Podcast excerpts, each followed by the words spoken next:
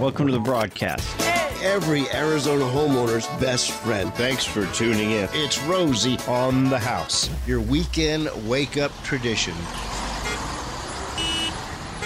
Farm living is the life for me.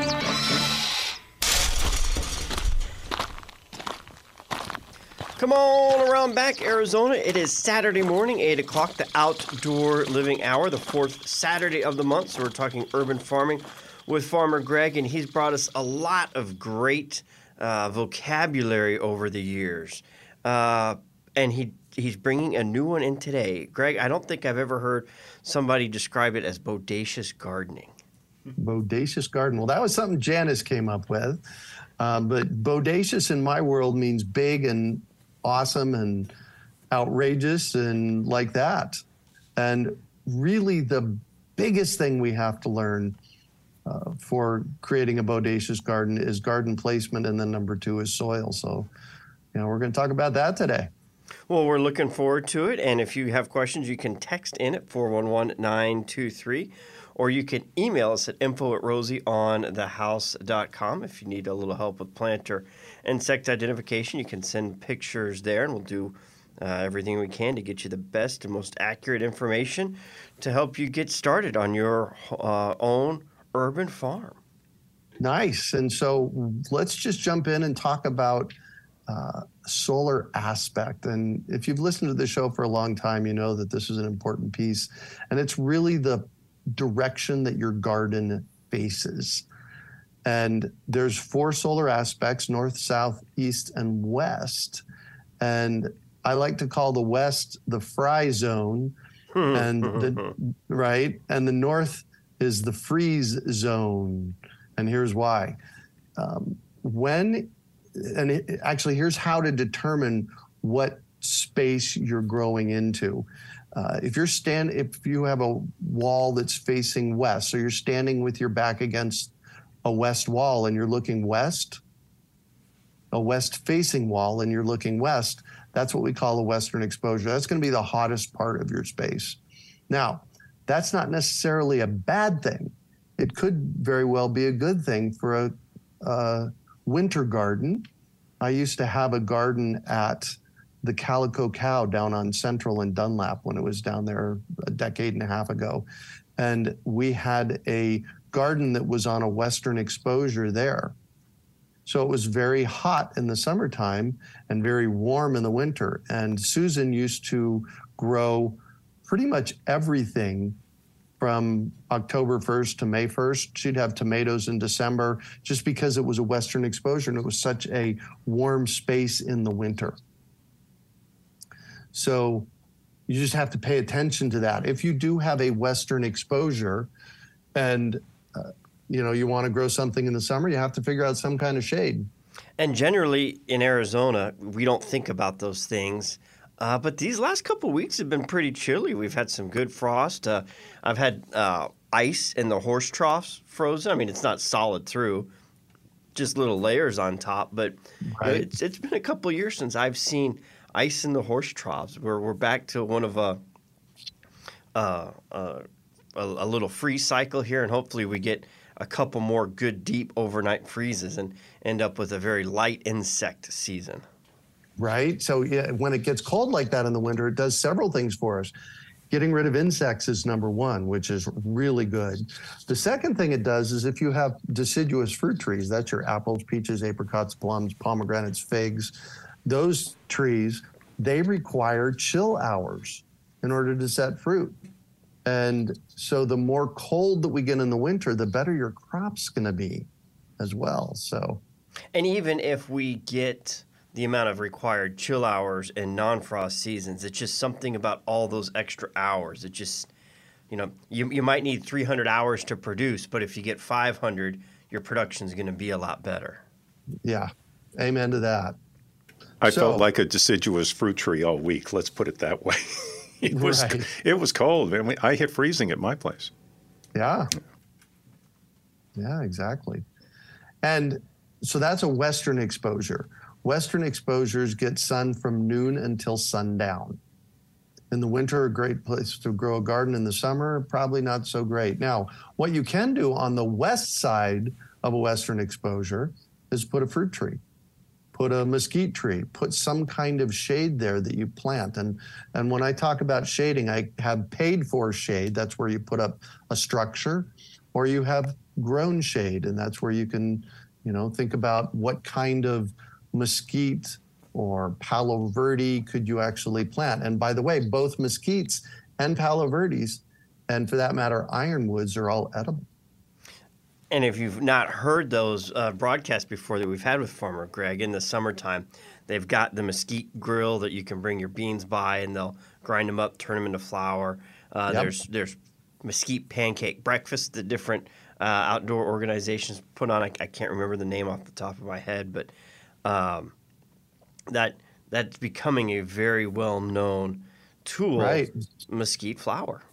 And mesquite flour is so tasty. Heidi uses it uh, instead of sugar in her uh, baking because it's so sweet. So that's a western exposure. A southern exposure gets sun all day long. So, so if you have, and before go you go on, I guess the the point there is native. You know, in the past, there, there's been edibles, and then there's been the native landscape. We're, we're putting those two together. You know, yeah. the, there's been a disconnect the last couple of years you know, the pilgrims, the pioneers, the Indians, they all used them as edible, but we hadn't been. And kind of coming back to native landscapes are also edibles in a lot of cases. If you yeah, don't eat the exactly. thorns. Oh, there's there's a book called Edibles of the Sonoran Southwest. Um, I'm drawing a blank on the woman's name. She was a professor at the U of A, and she wrote a book on all the edibles and it goes on and on and on. There are so many things to eat in the desert. We just need to start paying attention. And that's fact, what we're here for. prickly pears. I've got i've harvested prickly pears literally since grade school. And y'all know that i moved to north carolina and on one of the roads that i drive here near my house there's actually a producing prickly pear in asheville That's pretty cool did you plant it? Is that? no, no, no, no, no. But I'm going to go swipe some of the pads and I'm going to uh, root them out for sure. I never would have thought a prickly pear in North Carolina. Very good. Uh, neither would I. That's for sure. All right, great. So that's the western exposure. Now let's talk about southern exposure. Southern exposure gets sun all day. So it can be a warmer space to grow. The nice thing about a southern exposure in the summertime is with the right shading in the afternoon, a southern exposure can get shade because the sun sets on June 21st in the uh, northwest quadrant of your backyard, front yard. So if you have a southern exposure, often that sun will set behind a house or a structure or a tree and shade your southern exposed garden. So that's that's one way to look at it and then you want to also pay attention to any shade that you might need to plant or grow on your southern side. Now, the eastern exposure gets sun from sun up until noon. And again, if you're standing against a wall looking east, that is eastern exposure. And it's really the best place to grow a garden. If you have a an eastern exposure, you're going to your garden's going to be golden. And then the northern exposure. Northern exposure is on the north side of a structure, on the north side of trees, on the north side of your barn, uh, and it's going to get virtually no sun all year round. It's the hardest place to grow if you do have a northern exposure garden, and remember, your back is standing against a wall. If you're looking north, that's a northern exposure. If you have a northern exposed garden, grow things that are leafy. So, herbs, things that don't make a fruit. So, no tomatoes, and I'm and I should say shouldn't say no tomatoes, but it's going to be harder to grow things that make a fruit on that side. And I'm always up for experimenting because you know magic happens in our garden. So don't know till you try.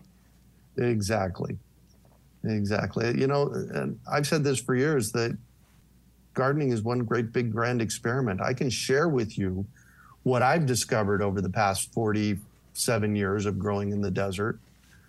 And then you have to take what you take from that and make your own experience. Make your own garden, see what works for you. I like that your own your own experience, and that is gardening. It is a, a daily experience, and it doesn't have Yeah. to be. You know, the the setup and the infrastructure is always key. Right. Having the right water, like you said, the right shade, uh, and then the right protection. You know, protection against uh, insect pests, four-legged pests, two-legged, two-winged pests. So let's let's talk about the right protection. So let's talk about the protection from frost. At the urban farm where I lived at for 32 years, I never planted anything that needed frost protection. I had 40 or so citrus trees on the property and they didn't need frost once they were established they didn't need frost protection and I didn't grow tomatoes in the winter because I'd need to cover them for with with frost cloth. And so I always planned my garden so I didn't need to do the uh, you know the frost cloth and it worked really well. And once your garden gets into a system, gets into a flow, and it they replant themselves every year, you know, you let things go to seed and the tomatoes come back.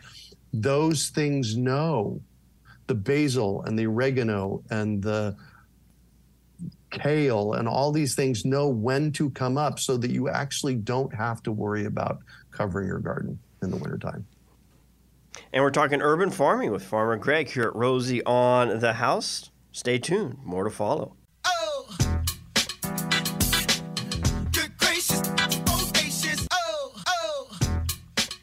Continuing our conversation with Farmer Greg, during the break, we spent a few minutes looking around. You had mentioned a book, and I knew had mentioned a female author about Southwest plants was a male. So I'm like, okay, but we finally found it. Food Plants of the Sonoran Desert by Wendy Hodgson, H O D G S O N. Um, I'm pretty sure, I think I said U of A. Her dad was a professor at U of A, I'm pretty sure. She was a professor at ASU. Okay. So, So both had a lot to contribute to uh, Yes. the agricultural side of the universities. So we'll have that link up in today's podcast archive page, uh, so you can find it there if you're interested. Like Greg said, it's not the cheapest book you'll find. It's uh, you know around fifty bucks, but uh, you know on the, the grand best. scheme of things, well, if it's the best and 40, 50 bucks for that kind of education is pretty cheap in my mind. Amen to that. All right, so bodacious garden, making sure you place it in the right place in your yard. Number two, and you mentioned it earlier, is about water. How are you going to make sure that you have water for your garden? And if you're just counting on it, the hose to water your garden, uh, you might want to think twice. Although if you're, you know, in the garden every day and watching it and and can sprinkle with a hose, that's great. Um, I happen to love something called drip tape irrigation. And we actually give classes on that through Urban Farm, uh, our online portal, Urban Farm U. And it's a revolutionary, in my words, uh, system of watering your garden that uh, evenly waters the entire garden. So when you have drip irrigation, the drip emitters at the beginning of the system water the garden more, and at the end of the system, water the garden less. So the end of your garden is getting less water. With a drip tape irrigation system, the whole system has to pressurize before it waters, and then it waters evenly. And it's it, the it's innovative in that any of the salts that build up in the drip irrigation or the drip tape irrigation gets flushed out. So um, we do quarterly. We do a class on drip tape irrigation. You guys can email me and uh, if you're interested in taking that. But that's the best way to get your garden watered. And then the next part of it is where's your water coming from? Because most people just think they have one source of water, city water. And I'd like for you to pay attention to your space and see what other places you can actually come up with water. At the urban farm, we had flood irrigation. I purposely in 1989 bought a property with flood irrigation because I grew up with it and I knew how valuable it was. So that was way number two to water our garden. And you have to find those specific neighborhoods. It's not like Exactly. you can retrofit uh, a home that doesn't have flood irrigation to have it uh, Right. provided by you know. As far as I know, the only for residential SRP districts are Yep. the only ones that have that. So you would have to Yeah. go out and seek those districts and those neighborhoods. And what was it like? Once every two weeks they come and they flood your yard. Yep. Yeah, it's uh, two weeks on uh, in the warm season, and then in uh, like November, December, January, February, it's once a month, which is plenty for watering your trees. And then you always have your hose and you know to use if you need to supplement in between those. Exactly. floods. So you got city water. I had flood irrigation. Um, I always used gray water. Now, gray water is any water that goes down any drain in your house except your toilets and your kitchen sink. And it is legal in the state of Arizona to use gray water in your landscape. If you have a municipality telling you that's not the case, tell them BS and and um, email me and I can get you, you know, I can get you the data, or just type in uh, gray water usage in Arizona, and it'll come right up. And one of the things that I did at the urban farm was I actually moved some of the facilities outside. So we moved uh, a sink outdoors for you know rinsing vegetables and hands and that kind of stuff, and uh, then I moved a shower outdoors. So that's one of the ways that I handled it. Um, then and as somebody has an outdoor shower, I'm I don't know how I would ever live without one.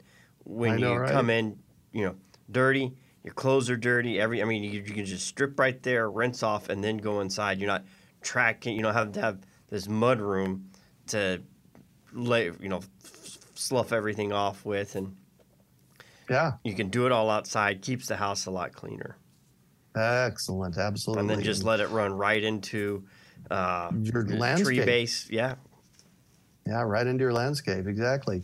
And there's, um, you know, I'm really going to encourage your listeners to really think about where water comes from because, you know, rainwater harvesting is a no brainer in the desert. And people say, well, we don't get very much water. And it's like, yeah, that's the whole point. The whole point is we only get seven and a half inches a year. Use it as best as you can. and we've got a lot this year so far. Uh, this we've had a very wet winter, so there's Mm-hmm. a lot that you can really uh, utilize. I mean, we were talking last week with Jay's like if your sprinklers are on for your lawn, you know, I mean, Oh, he turn didn't 'em off he didn't say year. it, but I felt like you wanted to slap him with a wet fish. Yeah. Turn off your sprinklers this time of year for your lawn. They don't need it. Or at least, you know, every two weeks or once a month. But yeah. Plus, yeah, well, that's a whole that's a whole rabbit hole to go down. Let's not go there. And then so the other place that provides a lot of water, you'd be really surprised. Okay, You and I'm gonna I'm gonna use that as a cliffhanger because we can do a lot, but we can't stop the clock. You hear the music? That means we gotta hit this break for bottom of the hour news. We'll be back.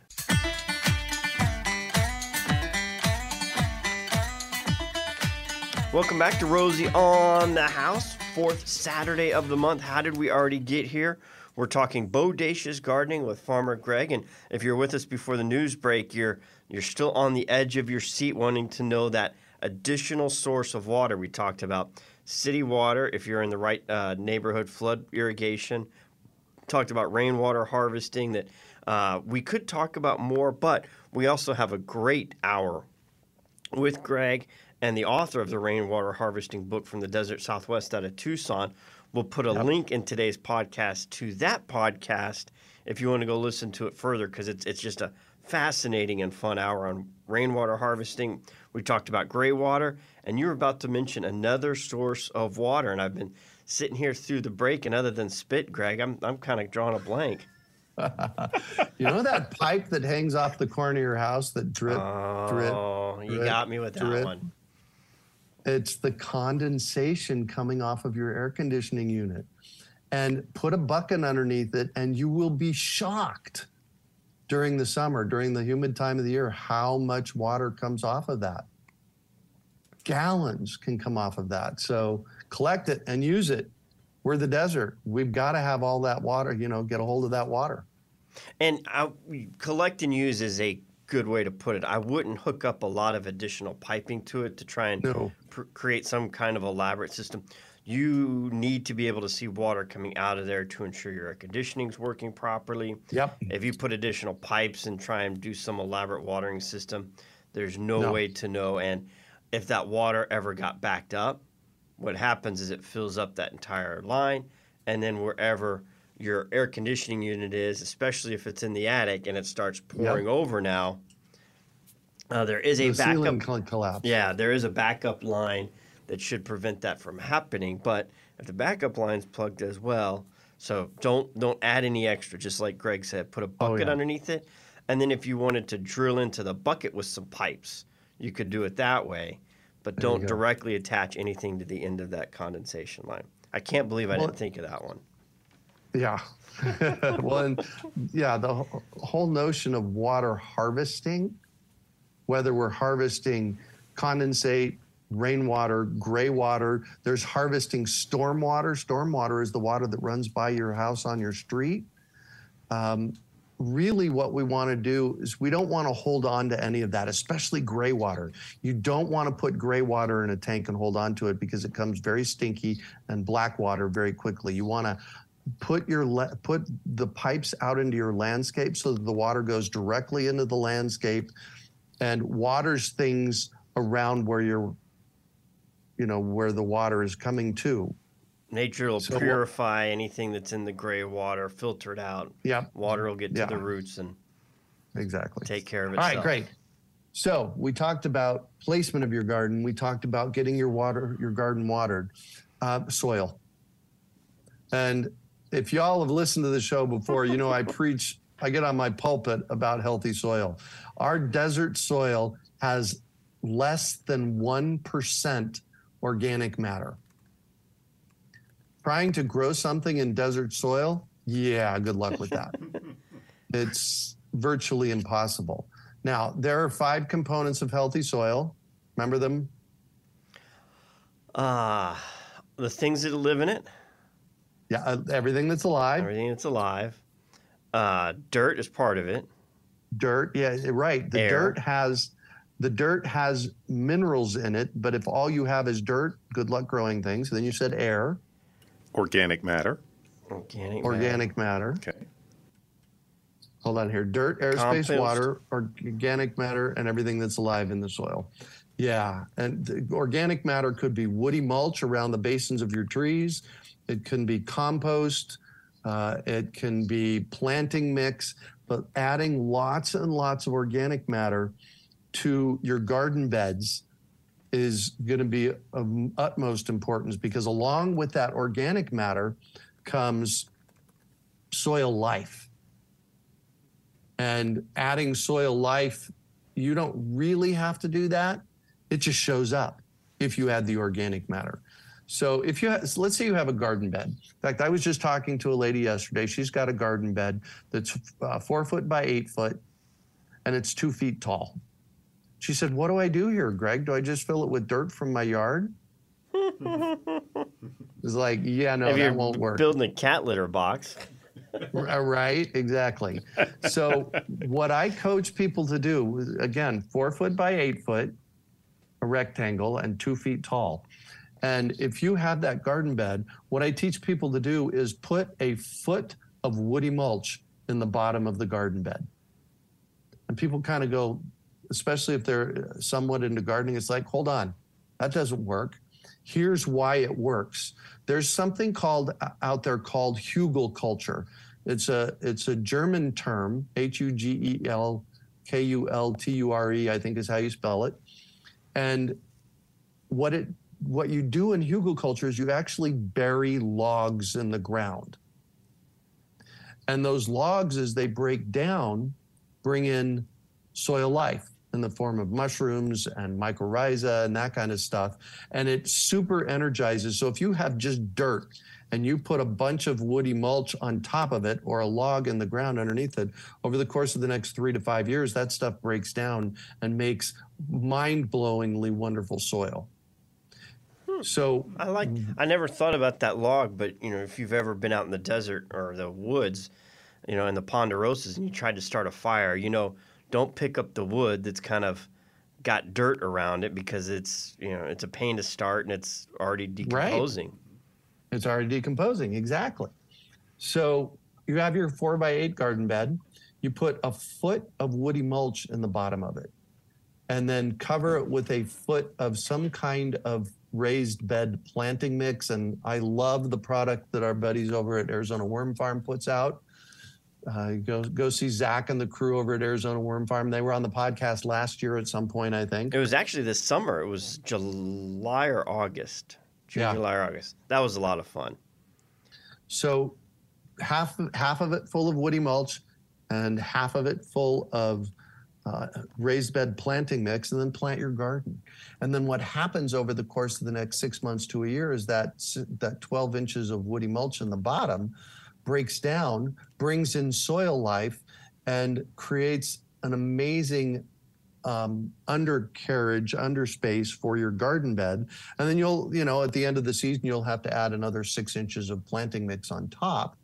But that's going for uh, success on your garden. Absolutely. If you have a backyard, I just had somebody ping me on Facebook the other day with a picture of their front yard. It was dirt. if you have a dirt yard, cover it with 12 inches of woody mulch. And there's a place online, it's called chipdrop.com.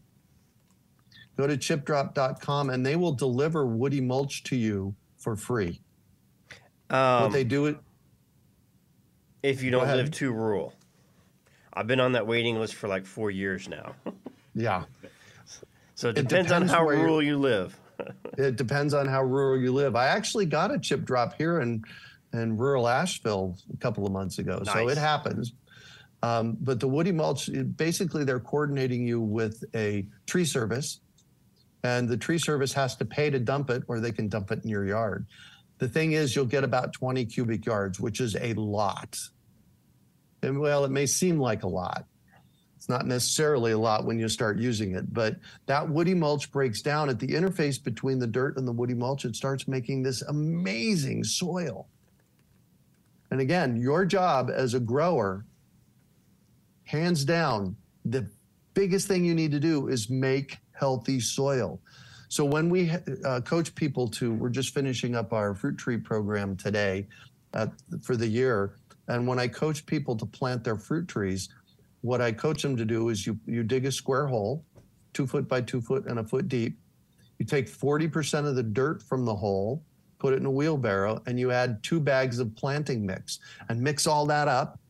And then you add azomite, which is a micronutrient, uh, worm castings, which has micronutrients and life in it, and mycorrhiza. Mix all that up, and then you plant your tree so that we're giving the tree and and your garden, for that matter, the biggest limb up we can give it. And you know, building healthy soil is the single most important. I can't say that enough. I'm passionate about that. Build healthy soil. And then the plants and the trees and the seeds, they just kind of take care of themselves with the introduction of water as needed. They do. They do. And here's the other thing we talked about pests earlier. The healthier a plant, just like the healthier we are, we're going to be more resilient when it comes to disease, right? So the healthier your plants are, so if you're building healthy soil around them, you're uh, foliar feeding, you're uh, fertilizing your plants and trees regularly, they're going to be stronger and be able to hold up against any disease or pest pressure that shows up. So That's a- the, the healthier the soil, the healthier the plants. That's a great analogy. And the funny thing is, you need, you know, some of the things seem counterproductive because you, need the funguses and you need the, uh, you know, bacterias. You know, there, there's bad of those, but there's so many more good ones than there are bad. You need all those things to help build that plant immune system. a vast majority of the bugs and funguses and mushrooms and all that kind of stuff out like 90 plus percent of those are good if you have mushrooms growing in your yard you're doing something right. That's a good thing. I you know occasionally will somebody will send me a picture or call me and say oh my god i got these mushrooms growing in the yard. What do i do? How do i kill it? It's like no don't kill it. That's the soil life. That's what you're after. Now, are those edible mushrooms? Some of them are, but I don't know how to do that. And I highly suggest you never, never eat a mushroom because they can kill you. Never eat a mushroom unless you are absolutely 100% sure what it is. Okay. And the only reason I ask, we've got some mushrooms that come up on the backside of our horse stall that, you know, mm-hmm. where the manure is hard to pick up and it's coming out. And we were contemplating, and I, I was the same way. I'm like, well, I'm not, I'm not willing to try and risk it, but I also take them out to make sure the horses don't eat them either. Right.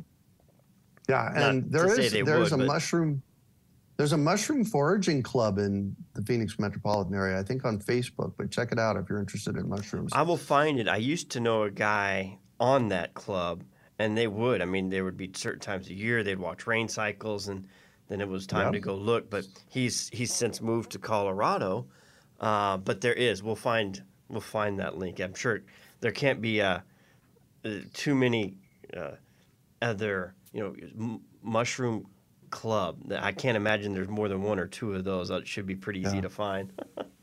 Yeah, exactly. So, building healthy soil, build healthy soil, build healthy soil. Are you sick Do of you me need to saying say it yet? again, Build healthy Bill? soil. And we're going to talk uh, in this last one about uh, some things that can help you build healthy soil with, with the Yep. adoption of, uh, you know, an, an animal life. So we'll wrap that up here with Farmer Greg in our bodacious gardening hour.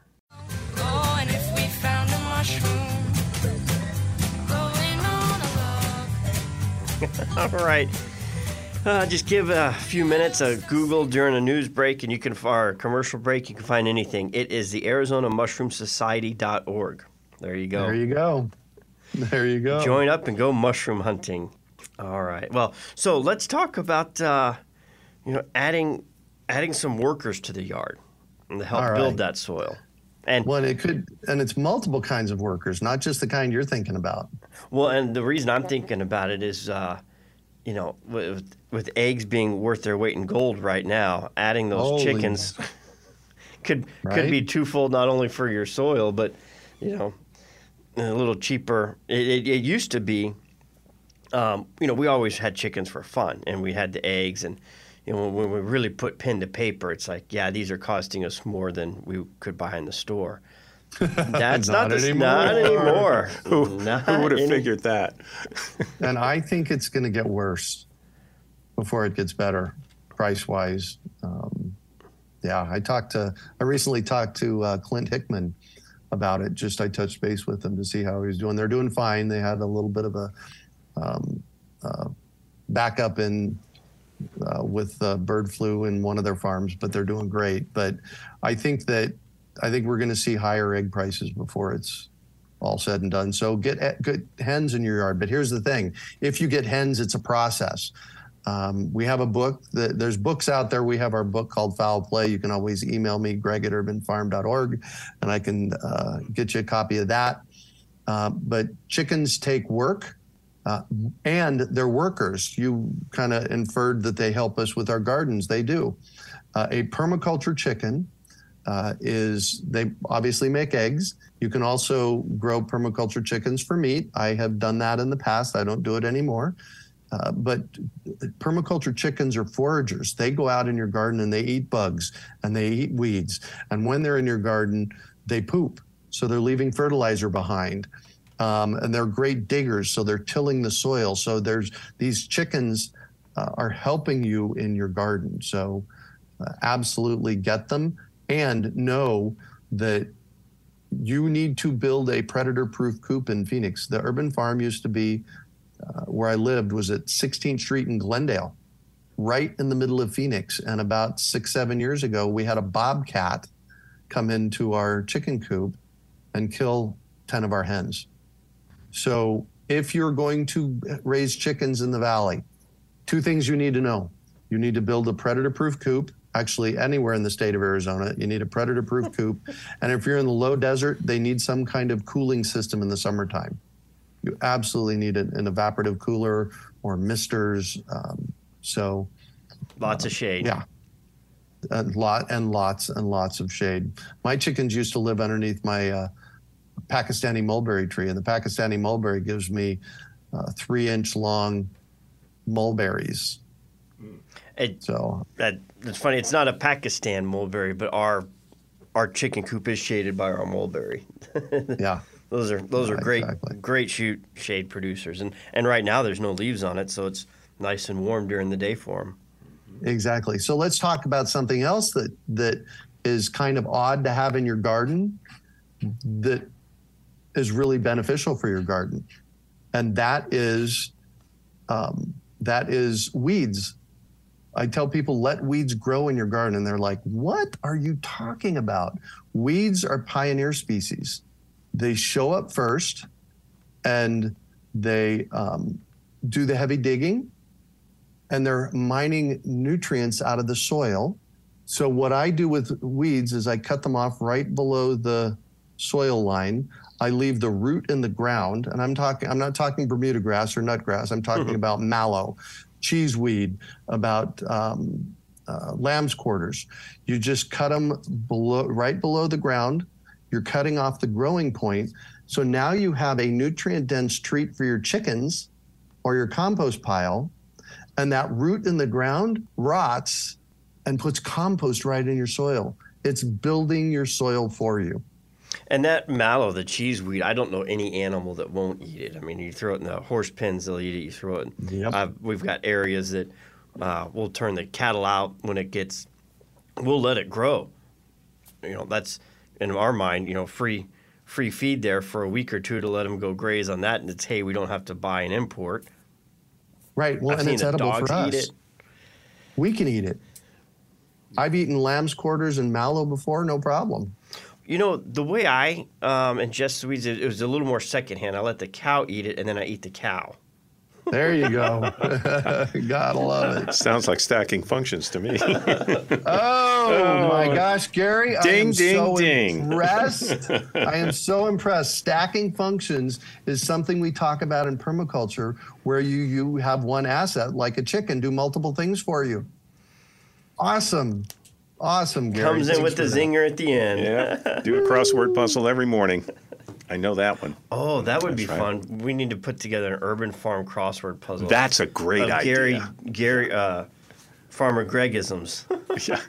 A- a- yes, actually, and Janice put together one of those word find puzzles for our fruit tree program. Oh, So- okay. Well, there you go. Well, we'll have to get Janice on that one then. Um, there's So- a. Go ahead. I was going to say a couple of things. Plantingcalendar.org uh, is for your planting calendar uh, for the desert Southwest. If you want to know more about building healthy soil, healthysoilhacked.com is one of my websites, and you can download some videos and like that on building soil. Excellent. Well, that was fun. I like the uh, bodacious garden aspect that uh, you put to it today. If you're following along in the home maintenance calendar, we look forward to having Greg back in February. We will be talking about build an edible landscape. So All right. that'll be the fourth Oh, that's a Saturday fun one. in February. Have a great, uh, Yeah. great winter season there in North Carolina, and we'll talk to you here in about a month, Greg. Thanks.